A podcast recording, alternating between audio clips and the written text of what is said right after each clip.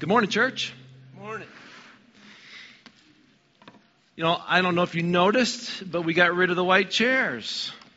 And we got the rest of the other chairs. So thank you so much. Many of you contributed in helping uh, make sure we got the rest of the chairs in. And uh, so we thank you for that. Uh, obviously, there's more to come. The parking lot is next. We're just patiently waiting. So thank you for waiting with us. Um, God is good, He provides in so many ways. And so I'm thankful for not just the material things that He's provided this church, but the opportunity to see people in this church grow. As they get together for Bible studies, as they reach out to each other, it's great to be a part of that. And if you're visiting or you're just new to the church, you're not sure about, okay, I really don't feel like I know people, I'm going to encourage you, just introduce yourself to somebody. And if you're part of this church, I'm going to say this if you see somebody new you haven't seen in a while, introduce yourself to them. There's nothing more awkward than coming to a place you've never been before and trying to like get a feel for things like, oh, this is this is it's tough. It really is tough. So uh, I want to encourage you to continue to reach out to one another, make each other feel welcome as you worship God together. We're we're we're a team here uh, as we worship God and only one God. Amen. You know, uh, a few weeks back, actually, it might have been about a month ago now. I might have shared this story with some of you. Uh, in a situation, a story that I really didn't like at first. See, every year, twi- actually twice a year, all the FCA directors get together from Ohio, Indiana, West Virginia, and Michigan, and we have a regional directors meeting. We usually meet in Cleveland. Well, last couple of times we've gotten together for usually a three-day stint. We do some kind of team building thing, and two years ago we went to a gun range trying to figure out how that fit in with the Fellowship of Christian Athletes. But anyway, we went to a gun range. The next year, they went. They, I think they did horseback riding. We did bowling the last time, and so I was just sort of curious. What are we going to do this time? So I emailed the director's administrative administrative uh, assistant and just said, before I, you know, pack my stuff to come to Cleveland for a couple of days, anything I need to bring? What are we doing for team bonding night? In case I needed to bring a bowling ball or skis or something, I don't know. And they said, We're going to an escape room. I said, What's an escape room? I've never been to an escape room before. I didn't know what it was. Some of you have. So, well, basically, you're locked in a room for about an hour and you try to get out. And I'm sitting there going, I've got enough problems in my life. Okay? I've got enough issues going on in my own personal life. I've got things I'm trying to always escape from. Don't lock me in a room and tell me, hey, you know, good luck on getting out. I'm, I'm picturing all these like an, an insane asylum, you know, and I'm like people strapped up and screaming at me and just trying to claw my way out of a room. And I was stressed. No kidding. I mean, for the next two days before we left, packed to go, I'm just thinking I, I don't want. There's got to be there's got to be some kind of excuse I can use to have to leave early that night. Um, maybe I'm coming down with something. You know, what could I use? You know, I, I had nothing. I had nothing. So we went to this escape room after a day of meetings. This is our team bonding, is to go get stressed out. Okay? That's how I pictured it. So we got to this escape room, and if you've been there, you already know what's going to go on. But there was like four or five different rooms in this big building. And we split up according to states. So the state of Ohio, our team, went into this room, and it was called the secret agent room. It was an office, desk, a couple chairs, and things on the wall, and various gadgets, filing cabinets. And basically, what happens is you're in this room for an hour and you're locked in the room. They have cameras in every corner that they can monitor from outside the room. And you have to discover clues to discover another clue, to discover another clue, to another clue, another clue, another clue, to get you out of the room. So you, one clue, for instance, might be moving a chess piece, a couple of chess pieces, putting them onto a chessboard, and then a drawer pops open. More clues in the drawer and it just continues on. That was what we had to do. Now, going into this room, uh, I was curious. It didn't help that they told us this ahead of time. What's what kind of difficulty rate is this room? They said, "Oh, you've got the most difficult one. You have a 14% chance of getting out." Now, some of you Dumb and Dumber fans, you're like, "So I've got a chance, right?" You're thinking that, right? Okay. So yeah, hey, we got a chance. 14%. That's that's all right. Um, okay, it's better than the Cavs right now. Okay, so my chances of getting out of that room, I'm thinking right now, is not the greatest. So as I'm going around the room trying to find how I can contribute. All these other guys are contributing. Now, there were some positives I learned. It really caused us to work together. All of us worked together. Each of us had various skills that we contributed. But here's, here's the, the negative thing we, we ran out of time. There was a, uh, like a fake fireplace with three candles on it. There's also next to it on the wall a picture of three candles. One of the clues was taking an infrared light, shining it on the picture, which gave three clues in order for which candle we blow out first. Blow the three candles out in the correct order. The chimney pulls away and you get out. We had like five minutes left. We got to that point. We blew them out. Like, yes, we pulled away the chimney, which we didn't know because the latch came undone. Like, whoa, pull it. We're out. We all move out, and we were in another room. It was not an escape, okay? There's another room with more clues. We ran out of time. Now, that proved to be a very uh, challenging time. But when we walked out of there, we felt defeated. Now, we had a good time, I have to admit, had a good time. All that stress for nothing, okay? And it was very enjoyable. And I thought about this that our life is very similar to that escape room in the sense that there are times we are tempted to do something and we know it's not good. You know what I'm saying? There are pleasurable moments, pleasurable things, things in our lives that we choose to do and we're tempted to do, but we know that it's probably an act of disobedience to God. So we're tempted to do this pleasurable thing that we know God's not going to be happy about. It might be might feel good, but all of a sudden, you know what we find out? We find out those acts of disobedience trap us. And all of a sudden, there's no escape. And suddenly we find ourselves in this little whirlwind of disobeying God. And we're bound to maybe find ourselves in a place we can't get out of. Felt good, looked good, but now we're trapped. That's how I felt about that room. It was fun, but I was trapped. Turn in your Bibles with me to the book of 1 Corinthians. If you don't have a Bible, we'll bring one to you. Just raise your hand. We'll grab one from the back. All right, right there. Can we grab, uh, where's, where'd Dan go? Well, thanks, Mark. 1 Corinthians. New Testament, past Acts and Romans. You get to 1 Corinthians, go to chapter 10. 1 Corinthians chapter 10. I'm going to start in verse 12. It says in starting verse 12, it says this Paul writes, These things happened to them as examples for us. They were written down to warn us who live at the end of the age. If you think you're standing strong, be careful not to fall.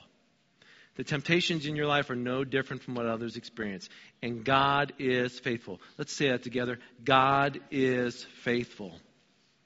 He will not allow the temptation to be more than you can stand. When you are tempted, He will show you a way out so that you can endure. Now, I want to look at this, this scripture today. It's, it's a verse that I've come back to many times over and over. And as I was studying a few couple weeks ago, and I came across this and just like felt we need to talk about this.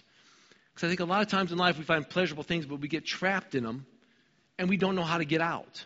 And it keeps us from living the way God wants us to live with that freedom that we need to have. And when you look at this, Paul says these things happen to them as examples for us. Reflect back to when you were a child, okay? And if you've got some children in here, you can just think currently, okay? But what examples or what lessons did you learn as a child? and growing up, what, if you look back now and say, that was a great lesson I learned when I was a kid, what would that lesson be? Did you learn to respect authority? Did you learn to respect authority because you talked back to authority and you got in trouble and you learned, I don't do that anymore, right? Did you learn to share? Did you learn to work hard? Have you learned to tell the truth? What lessons did you learn as a child?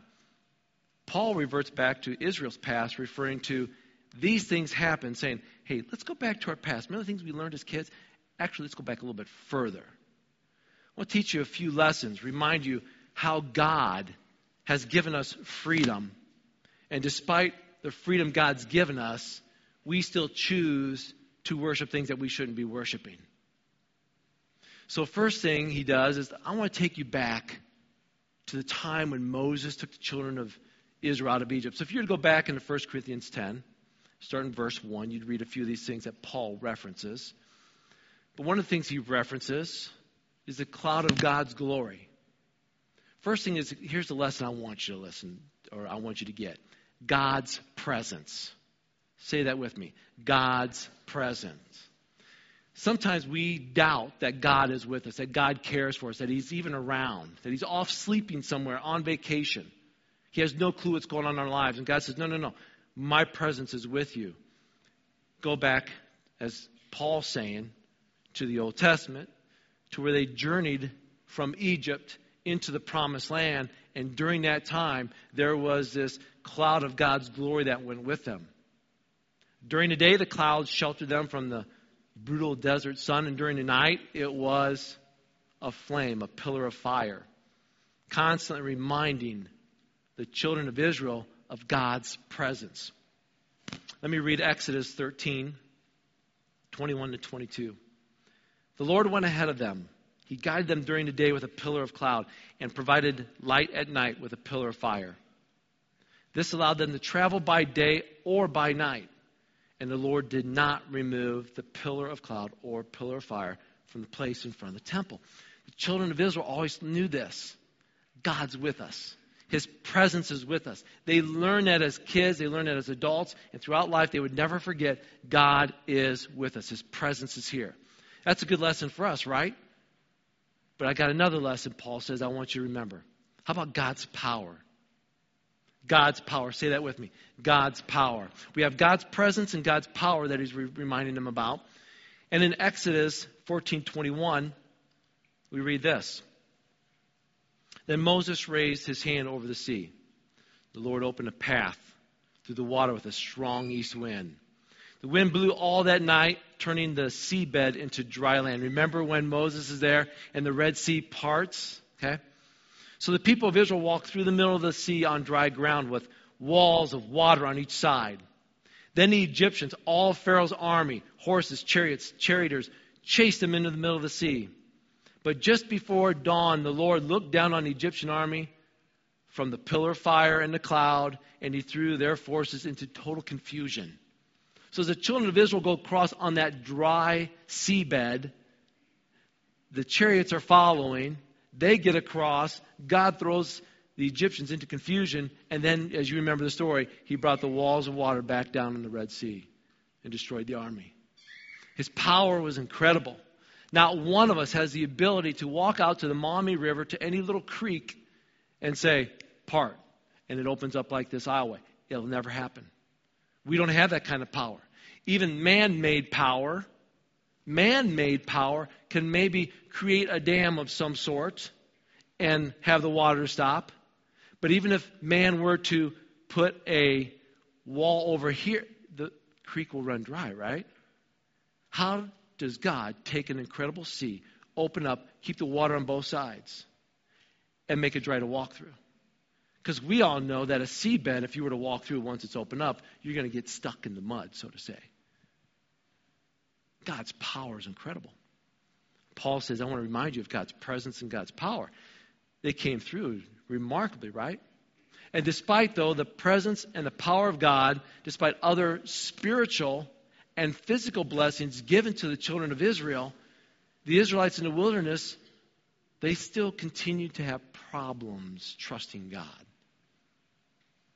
They rebelled against God. They complained.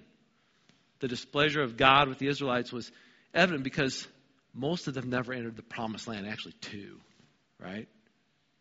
Joshua and Caleb, right? The spies, remember them?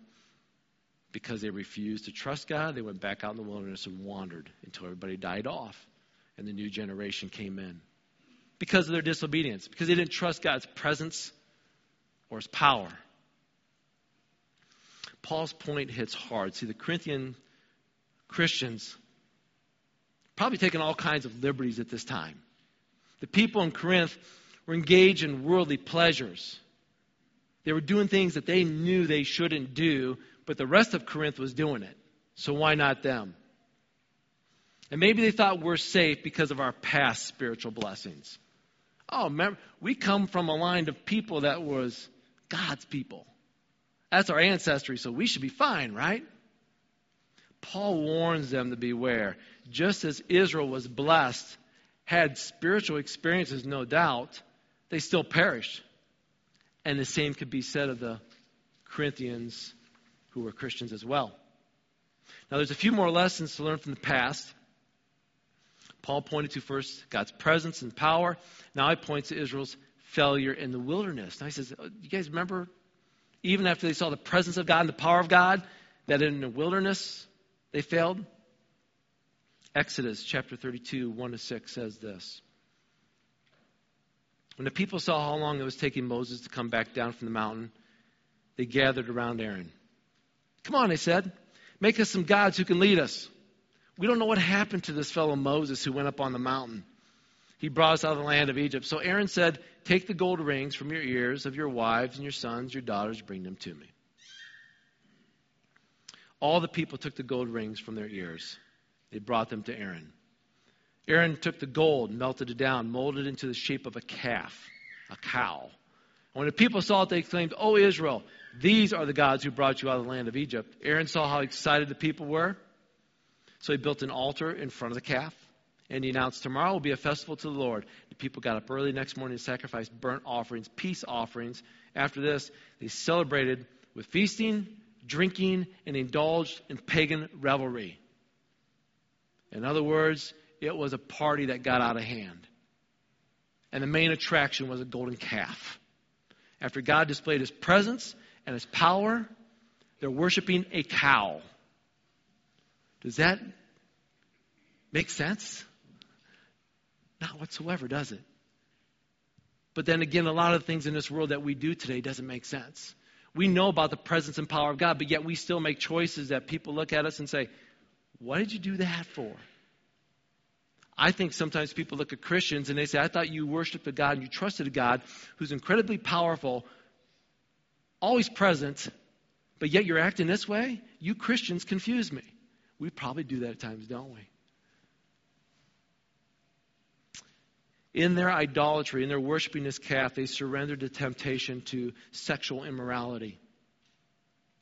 And we know from reading the Corinthian Christians, they were having problems with this in Corinth too. People went to the temples and basically hired prostitutes and they worshiped through sexual immorality. That town was a mess. And Paul sees this, and the Christians in that town are looking at it, engaging in it as well, thinking it's okay, right? Paul shares the number of people that died as a result of their rebellious and sinful actions back in that Exodus moment.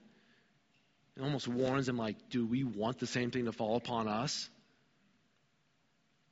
Israel struggled with trusting God. Paul even refers to a moment when they decided to complain instead of giving thanks. Think about this they're freed from slavery. Now they're wandering around the desert, preparing to go into a promised land, but it's a little hard to wait in that traveling mode. I get it. Numbers 21, we read this. The people of Israel set out from Mount Hor, taking the road to the Red Sea to go around the land of Edom. But the people grew impatient with the long journey. Probably a bunch of people in the back going, Are we there yet? Are we there yet? Vacation time, family, okay? Kids, parents, you understand what's going on here. They began to speak against God and Moses. Why did you bring us out of Egypt and to, to die here in the wilderness? They complained. There's nothing to do here. There's nothing to eat or drink. We hate this horrible manna. So the Lord said, Fine. He sent poisonous snakes into the camp. Many were bitten, many died. The people came to Moses now complaining and crying out. We've sinned. They get it now. We blew it. God's blessed us, and we whine and complain. Snakes. He says this, or they say this pray that the Lord will take away the snakes. So Moses prayed for the people. The Lord told him, Make a replica of a poisonous snake, attach it to a pole. All who are bitten will live. if they simply look at it. So Moses made a snake out of bronze and attached it to a pole. Anyone who's bitten by a snake could look at the bronze snake and be healed. Which that's another lesson in itself when we look about Christ who was put on the cross, we look to him for our faith. In the Old Testament, we look back to Moses in this situation. This story is a similar thing where they had to put their eyes in the right spot, right? They had to trust God. Well, in response to the complaining of the people, God sent these snakes, right? Their complaining hearts show how self centered they were, how self focused they were, concerned about their, their own desires instead of God's glory. And they complained and they whined. Same thing was going on with the Corinthian Christians. So as Paul's writing 1 Corinthians 10, as he's writing this, he's going, just look what's going on around us right here. Now let me let me show you something. The same stuff was happening thousands of years ago. Nothing new. Nothing new. So he's almost drawing in his crowd saying, Do you see what's going on right now? It's the same thing that happened back in the day with Moses, who was a great leader, a man of God. So he says, Take a reminder from the past. Learn your lessons from the past. Do you think they learned their lessons? Well, we probably need to remember that God's presence and power is always here. And we probably need to make sure we aren't worshiping other gods or we aren't complaining all the time instead of being thankful for what God's given us. Learn your lessons from the past so that God can be honored today. Because we learn things at an earlier stage in our life, it helps us for adulthood, right? We're without excuses. Even spiritually speaking, Israel was without excuse as they learn from these mistakes. Now, join me back in 1 Corinthians 10. Everybody there? 1 Corinthians 10? Let's look at verse 12. So we got a reminder. We look back. Now he says, now, now let's, let's go right now to the present. Because people around us are messing up, right? Now, what Paul says can relate to us right now. Because we know it. We, we're sinners. We make mistakes. People around us make mistakes, right? So Paul now says this, verse 12. If you think you're standing strong, be careful not to fall. You think you're strong right now? Be careful you don't fall too for the Corinthian Christians to resist the temptation to be selfish and self focused, they had to first understand this they're vulnerable.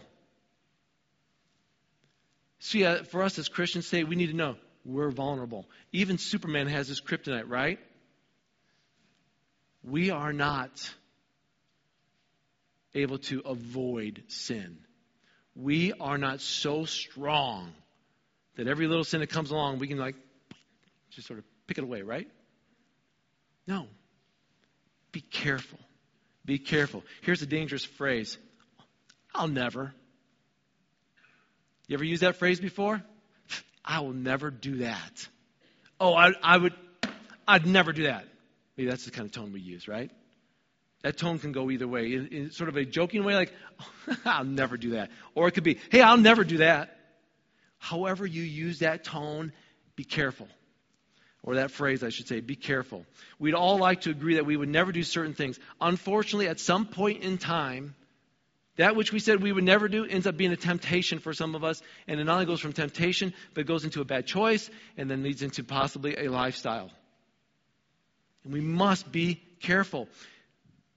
Example How many of us, when we were in elementary school, wrote those anti drug posters?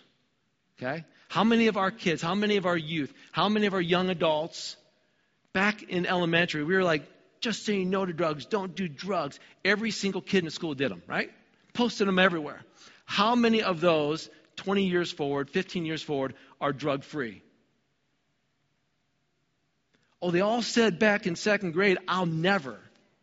But by the time they got to high school, they're like, how about today? Be careful when we say, oh, I'll, never do that. We wouldn't have learned in kindergarten to be abusive to people, right? We learn to be kind in kindergarten. We learn to share, right? We learn to not gossip, right? Or, or use abusive language or bullying. But somewhere along the lines, all those things we said, I'll never do, some of us do if we did today what we did when we were young and actually covered our eyes when an inappropriate picture came across the screen or TV, we wouldn't deal with lust and pornography the way we do today. But at some point in time, all of a sudden, what became, don't look at that, to, well, just a glance, just a look, more than a look. It's like a snowball, just gets bigger and bigger as it rolls down the mountain, right? For many of us, we say, I'll never, but unfortunately, we partake of it. This is more of a pride statement. And Paul's saying, be careful, be careful. That's pride in you. If you say, oh, I'll never, I'll stand strong, you know what? Be careful of your pride. We're all vulnerable to it. We're all capable of falling. Again, he says, if you think you're standing strong, be careful not to fall. Let's go on to verse 13. Verse 13 says this The temptations in your life are no different from what others experience. Read that again. The temptations in your life are no different from what others experience. A lot of us believe that my temptation, nobody understands. Nobody understands what I'm going through. Right? I'm going to guess for anybody in this room this morning that is struggling with a particular sin, if you were to step up here and to announce to church, I just want everybody to know that here's a sin I'm struggling with, you probably think, think you're alone in doing this. My guess is there's probably another 5, 10, maybe 20 people that are probably struggling with the same thing. If not at this church, other churches as well. You're not alone. But all these temptations that come at me, I, I'm the only one. No, you're not alone. We often want to excuse our, our tempting circumstances as, well, it's, it's very unique. It's a special exception, right? But God reminds us that our temptation is not unique. Many other men and women of God face the same kind of temptations. As you go through the Bible and you read all these things that people dealt with, God put them there for us as reminders like, see, they dealt with this. Look how they did it. They struggled with this temptation. Look how they handled it. Paul just used 10 verses basically to point back to the history of sins common to man. He went all the way back to Moses. He didn't have to go that far, but he did because everybody knew Moses. Complaining, lacking trust in God, sexual immorality, worshiping other things than God. Do those sound familiar today? They dealt with them back then. Same temptations we have today. Let me ask you, church, what temptations are you facing today? See, when you come into worship, we come to God, we want to worship Him, but sometimes it's hard to worship God because we got things blocking the way. And so sometimes a message like this is a reminder I need to clean up some things here so I can truly worship God for who He is. Church, what is it that you're that you're struggling with? What temptations? What similar sins? Again, there's no new sin discovered today that hasn't already been addressed in God's Word. If you'd come to me and say, you know, I bet nobody's ever dealt with this before, and there's probably nothing in the Bible that to help me with this, I, you know, we'd, we'd sit there and we'd start laughing, right? It's like, actually, there's probably a lot of examples in here. That's what's so incredible. God's Word deals with everything under the sun.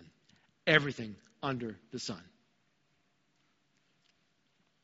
Here's the good news, because we like good news, right? There are others before you who have found strength in the Lord to overcome the same temptation and worse. There are others before you and I that have learned how to find forgiveness in God. There are others before us who have found victory in God and our strength through Jesus Christ. So, church, the temptations that come our way that are no different than anybody else, guess what? God says, I've got a way out. First of all, how about forgiveness? I want to forgive you for what's going on. Second of all, I want to help you be victorious with what's going on. So instead of us standing up here and saying, hey, I'd never do that, I've got it all together, maybe we need to show a little brokenness and say, I don't have it all together. And I need God's forgiveness, and I need victory in Him and I need my brothers and sisters to stand with me because I can't do this alone. That's more of a humbling thing to do, isn't it? Than the pride that he was talking about. There was a little girl who explained that when Satan would come into her life and sort of whisper in her ear a temptation, right? She explained it like this It's like Satan comes to, to the door of my heart. And this is what I do I send Jesus to answer the door. So when Satan knocks on it, Jesus opens it up, and Satan goes, Sorry, wrong door. Right? Isn't that cool? Again, from the lips of a child, right? Verse 13 continues on to say this And God is faithful. God is faithful. Would you say that with me? God is faithful. Look at the person next to you, tell them, God is faithful. Look to another person, tell them, God is faithful. Now, out of all these verses, this is probably the one we're going to spend the least amount of time talking about. And this is the most powerful one. This is probably the, the crutch of everything right here that God is faithful. He says He will not allow the temptation to be more than you can stand. I'll come back to that God is faithful at the end of the service, but I want to say this God's promise to basically supervise all temptation that comes at you through the world, through the devil, through the flesh. He promises to limit it according to our capability to handle it, to endure it. And according to our capability as we rely on Him, not on ourselves. I don't know if you remember this, but if you remember, Satan wanted to destroy Job. Satan wanted to destroy Peter. And if you were looking back at their stories, you saw that oh, they just he just wanted to take them out, right? Jesus wouldn't allow it. God wouldn't allow it with Job. See, everybody has to deal with temptations at one time or another. We all do. So you don't need to feel embarrassed the fact that, you know what, I'm dealing with a particular temptation right now. But at the same time, at the same time, you don't have to surrender to that temptation. Yeah, we all face it, right? It's a little embarrassing, but you know what? You don't have to surrender to that temptation when it's something that you can overcome. You may not have thought of it before, but I, I believe the devil tries to lure you into sin by working on our mind and our emotions, right? Sort of injects thoughts into our mind, into our emotions that act as stimulants that get you all stirred up in certain areas of your life. And at that moment, you're sort of consciously aware that you can't let that temptation pass you by. Or you can allow those thoughts to sort of fester in your mind and take root in your emotions until eventually they become like a major stronghold in your mind, and now you got something really big to battle and something to try to conquer. If you would have just refused to accept those thoughts in the first place. We've said many times before, I know the ladies' Bible studies have talked about the mind being a battlefield. Let me put it to you like this it's like sexual temptation. You can choose to turn and look the other way, or you can choose to look and keep looking and dwell on that temptation. And then the next thing is it takes seed, right? And it goes from looking to staring to thinking to having thoughts that are not godly and letting your imagination sort of move. And if you choose to meditate on that thought, the devil's like sort of keeps putting it back in your head and keeps saying, oh yeah, oh yeah, until all of a sudden you got this full waged war against Satan in your mind trying to have pure thoughts, but you've engaged so long in these impure thoughts that this is just going on in there. Incredible battle, right? We got to learn to put on the brakes, stop the thoughts, right?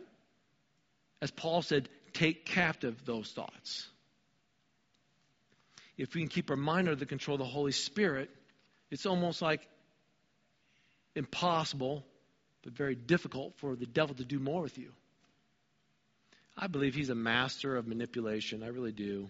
Um, he knows if he can get you to spend just a little bit of time meditating on the wrong thing, your mind goes that way really quick.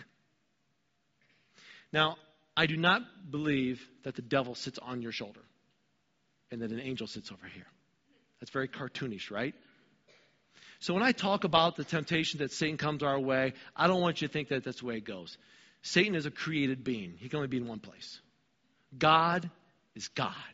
He's everywhere. His presence is everywhere. Satan does not work that way. That's why he had to go out and grab a bunch of other angels to entice them to join him, other created beings, these demons, right? And I was thinking about this and I read this. I want to read this to you.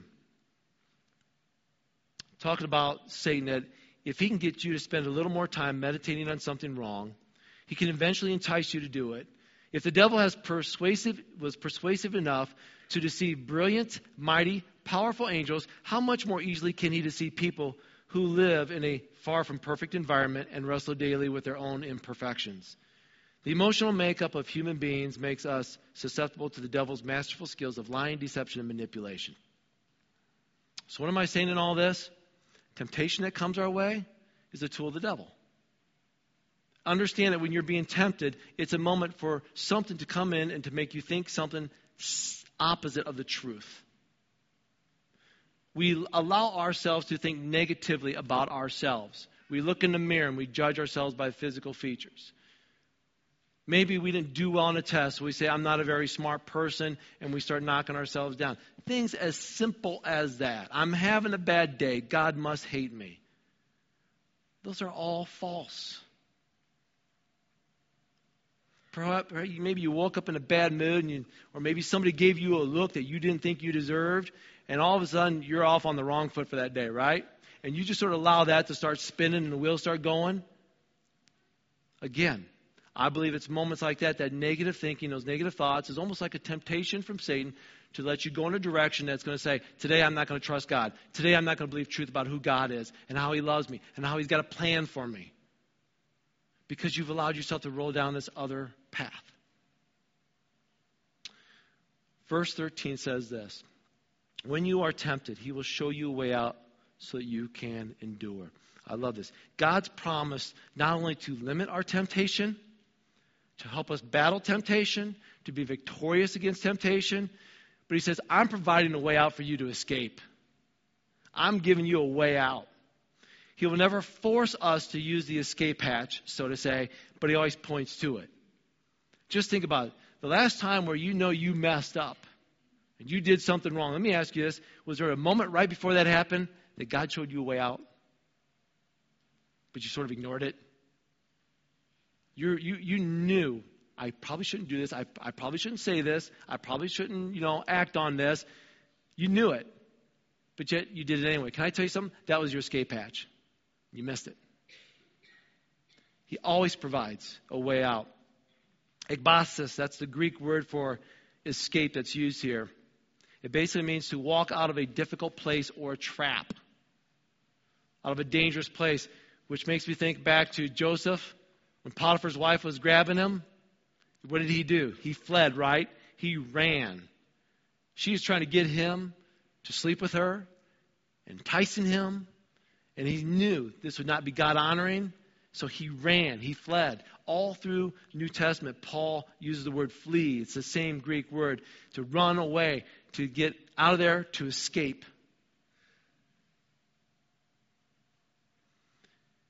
Church, I want to uh, Think about this, okay? When temptation comes your way, you have a choice.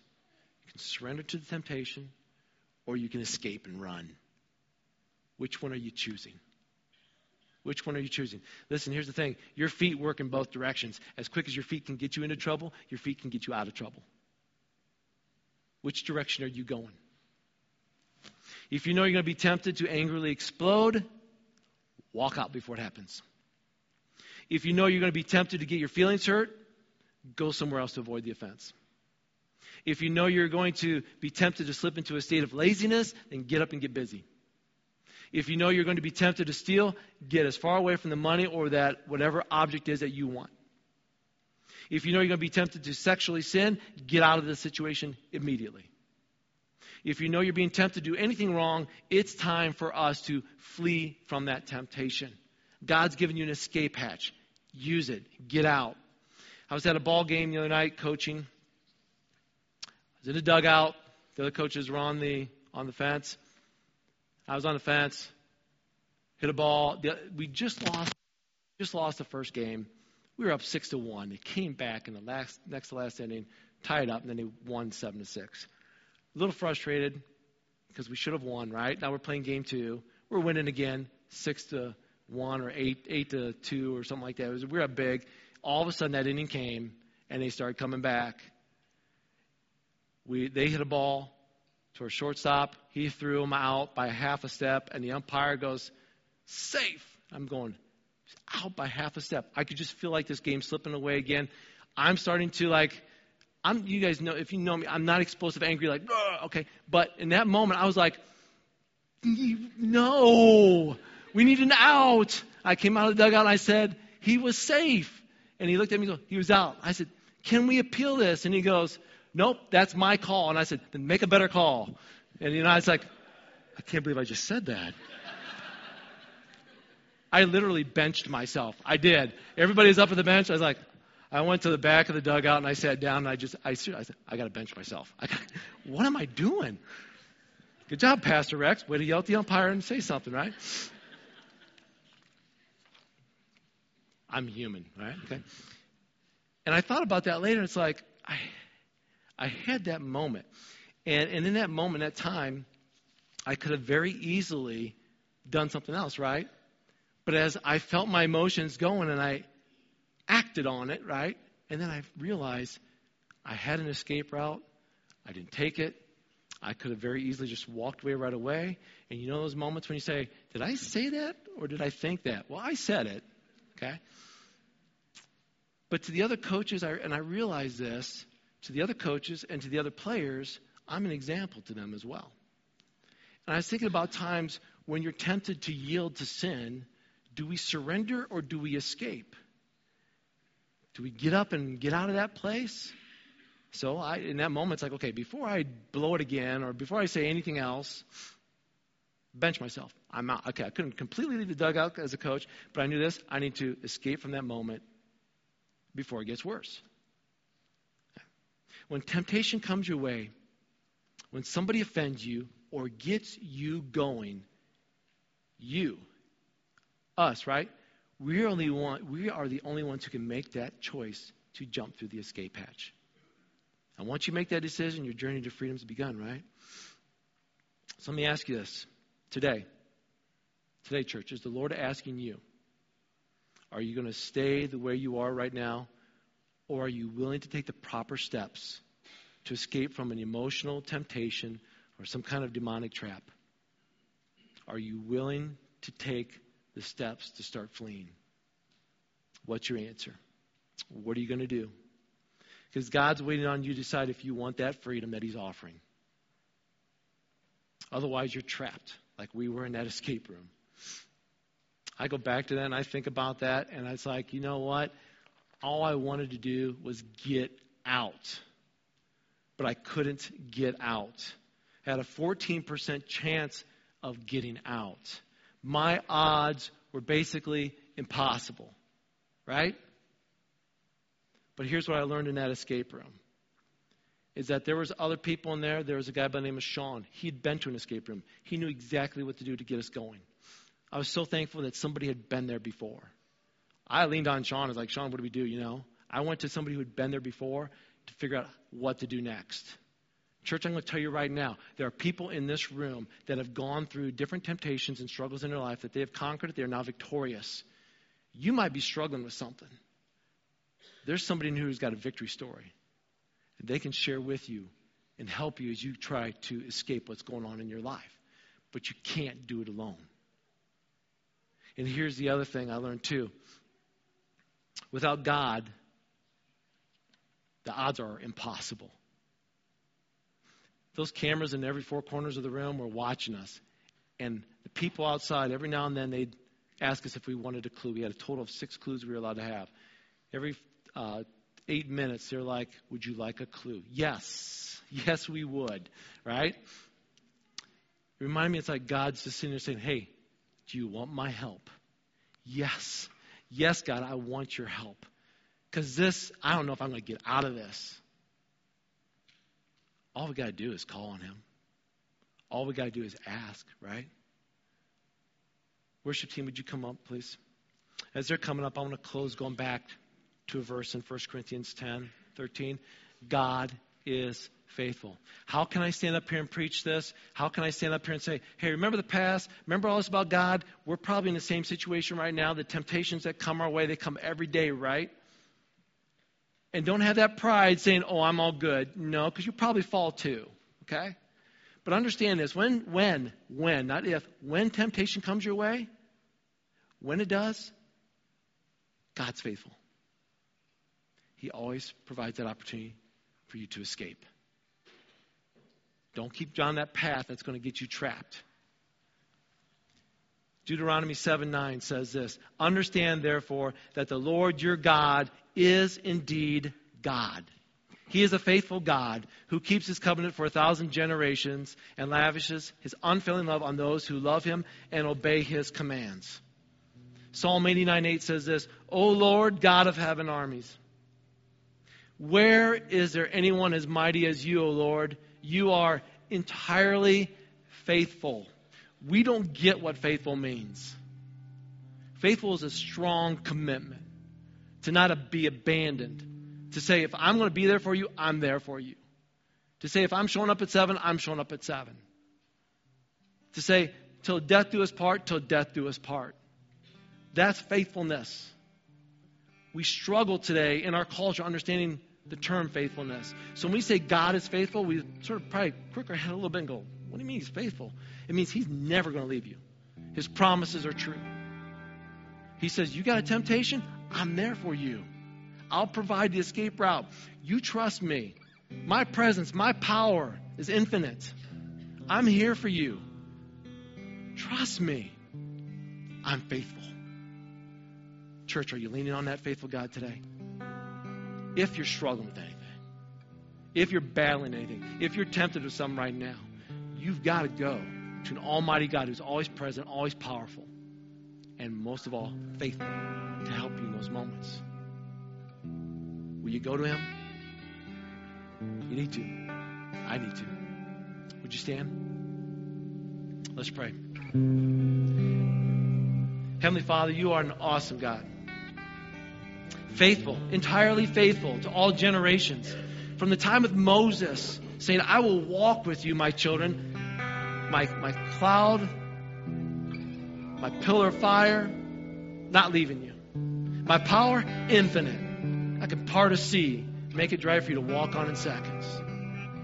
Oh, what a mighty God we serve. And we think, God, sometimes that you don't understand the problems we're facing today anger, our selfishness, how we use our mouth, how we treat people, our honesty, our integrity. We struggle with certain things. We think you can't handle it. You are God, entirely faithful. You know what we face, and you provide a way out for us, but we just have to trust you. God, thank you for loving us. Thank you for forgiving us. God, if right now we need to seek forgiveness from you, then we can simply ask for forgiveness. God, if we need a reminder today that you are always present, powerful, and faithful, then let it be. Help us walk out here with victory. God, we don't have to walk out here thinking, oh boy, here comes that temptation later today or tonight. No, we can walk out of here knowing you're going to be with us. There's a way out. But we don't have to give into that temptation. God, help us to be victorious and victorious only through your name. We love you, Lord. In that name we pray. Amen.